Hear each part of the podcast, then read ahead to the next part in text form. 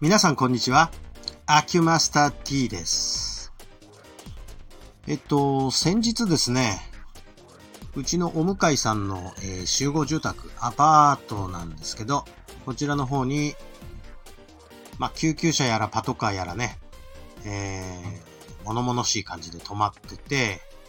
えーっと、まあ、何があったかなって大体想像はついたんですが、あの、この物件が大体単身者向けのアパートで、結構高齢の方が住んでいて、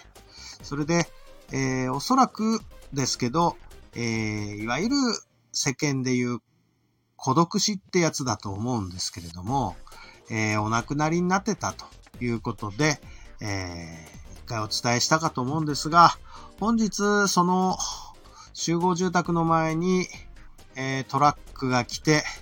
えー結構、なんかこう、重装備のというか、カッパ着てマスクしてっていう感じでビニール袋になんかいろいろ詰め込んで、えーお部屋の整理をなさっている感じのところを見ると、おそらく、えー遺品整理の業者さんかなという感じなんですね。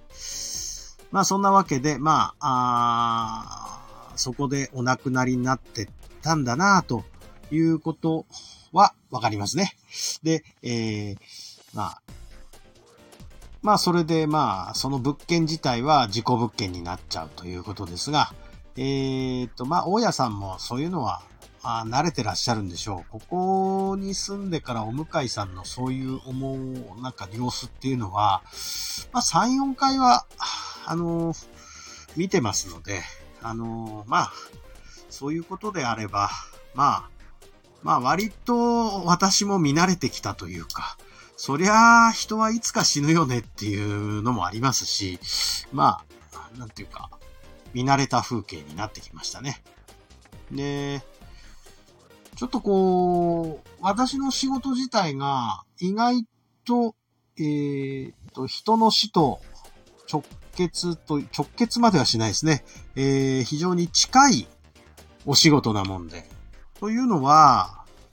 結構あの、私らハリキューアンママッサージっていうのは、相当自宅療養してる方だと相当悪くなるまでずーっとお付き合いしてんですよ。で、えー最後、あとご入院なさってお亡くなりになると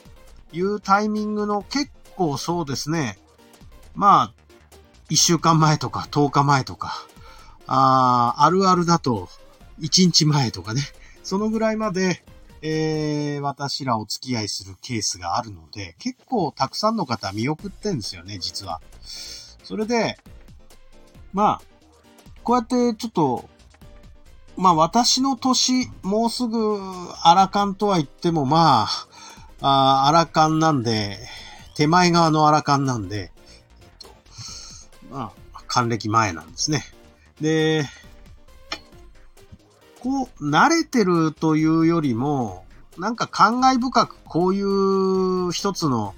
えー見送る現象については、ちょっと感慨深い思いはあることはあります。で、皆さんよく孤独死っていうのがすごく悲惨であるというような、なんかね、かわいそうみたいな、えー、と、見方をする方結構いらっしゃるんだけど、私は必ずしもそうは思ってなくて、あの、死ぬ瞬間っていうのはいろいろこう、大差あるとは思うんですけれども、あの、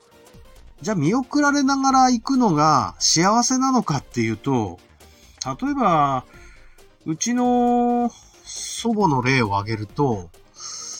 えーと、私が駆けつけた時はもう病床にいるわけで、ほいで私と弟で二人こう、付き添って、えー一晩、あの一緒にいたんですけれども、でも一緒にいた時の記憶は全くなくて、次の日の朝目覚めた時に、あら、あんたらいたの？みたいな感じでね、結局昏睡状態に入っちゃうと一人なんですよね。で、意識失った時からもう一人だと考えると、誰かに見送ってもらうのが幸せかどうか本人にとったら全然わかんないでしょそれを、えー、誰かに見送ってもらわなきゃ、あ不幸せであるっていうような見方っていうのは、あくまでこちら側の、なんていうか、今、生きている人間側の、その言い分であって、本人にとってみたら、どっちもわかんないんですよね。意識失った瞬間にもう一人になっちゃうわけですから、あ極端な話。だから、周りに誰がいても、その、大して変わんないような気もするんですね。私、個人的な思いですよ。あくまで。まあ、そういう風な思いを考えると、孤独っていうのはもう、相番、なんていうか、意識失えば孤独になるわけでして、あの、まあ、目つむって意識がなくなる瞬間に誰か周りにいるかどうかの問題ですけどね。そうなってくると。そこに大差あるのかっていうようなね。まあ、私の思いとしては、なんか、そのなんかこう元気な頃に孤独であるかないかっていうことの方が重要で、死ぬ瞬間に孤独であるかどうかっていうことはさして大きい問題じゃないんじゃないかと私自身は個人的に思っております。えー、っと、あとこういうね、例えば遺品整理の業者さんがこうやって来て、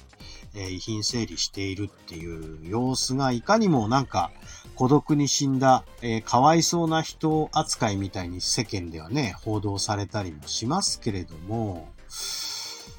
まあ、どっかでは死ぬんですよね。部屋で死のうが、病院で死のうが、あの、どっかで死ぬんで、うん、これ自体は、例えば、この、今、孤独死って言われる死に方なさった方が、じゃあ、救急車で運ばれて病院で息引き取っても結局、同じような遺品整理が行われるわけでして、まあ、大差ないかなと。なんか、ちょっとさばけすぎてます、私。うーん、重い話題にしちゃ結構軽いノリで喋ってるんですけれども、うーん、まあ、ここのところも結構不法続きで、ね、あのー、いろんな方を、えー、見送らせていただきましたけれども、まあ、最後の瞬間どうだったのかなんていうのは、ちょっと周りの人間にはわからない話にはなりますので、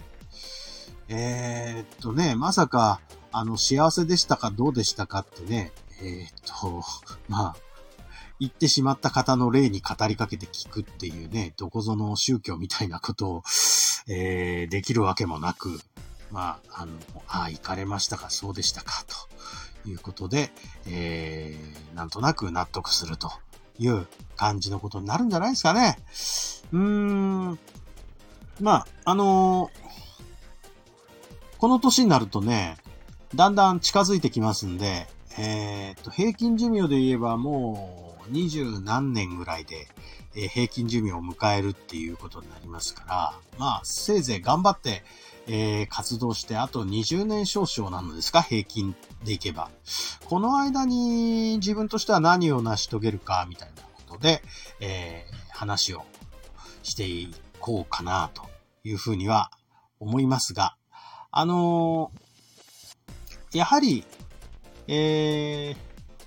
いろんなことでこう、来世の話とかね、実は先日あの、ある私のやっぱり知ってる年上のハリキューの先生がお亡くなりになって、その、まあ、その先生っていうのは結構こう、スピリチュアルな方にも長けておいででしたから、スピリチュアルの世界ではこう考えるんだ、こう考えてるんだっていうことをずっと私らに語り続けてきた先生なんですけど、果たして自分が死と相対した時に、一体その先生はどういう思考でどういう、う感じで過ごされたのかっていうところはちょっと興味はあることはありますね。この方がどうだったの。えーと、残念ながら、聞けずじまいだったし、まあその方の死生観っていうのも、全部を知ることができなかったので、まあ知りたかったですね。ちょっとそういう意味では。ねえ、まあそんなことで、今日は、えー、重い話題なれども、いつもの口調で喋ってます。で、いつもの口調で喋れる理由は、えー、割と、そういう仕事柄、そういう瞬間に出会う可能性が高い仕事をやってるから、ちょっと気持ち、なんか、さばけてて、ある意味、えー、日頃から考えてるからっていうことでございます。なんか話題にしちゃちょっと BGM 明るすぎますまあ明るく話さないとね、やりきれないんですよ。本当にね、明るく送ってあげましょうって感じです。はい、どうも。お付き合いありがとうございました。失礼します。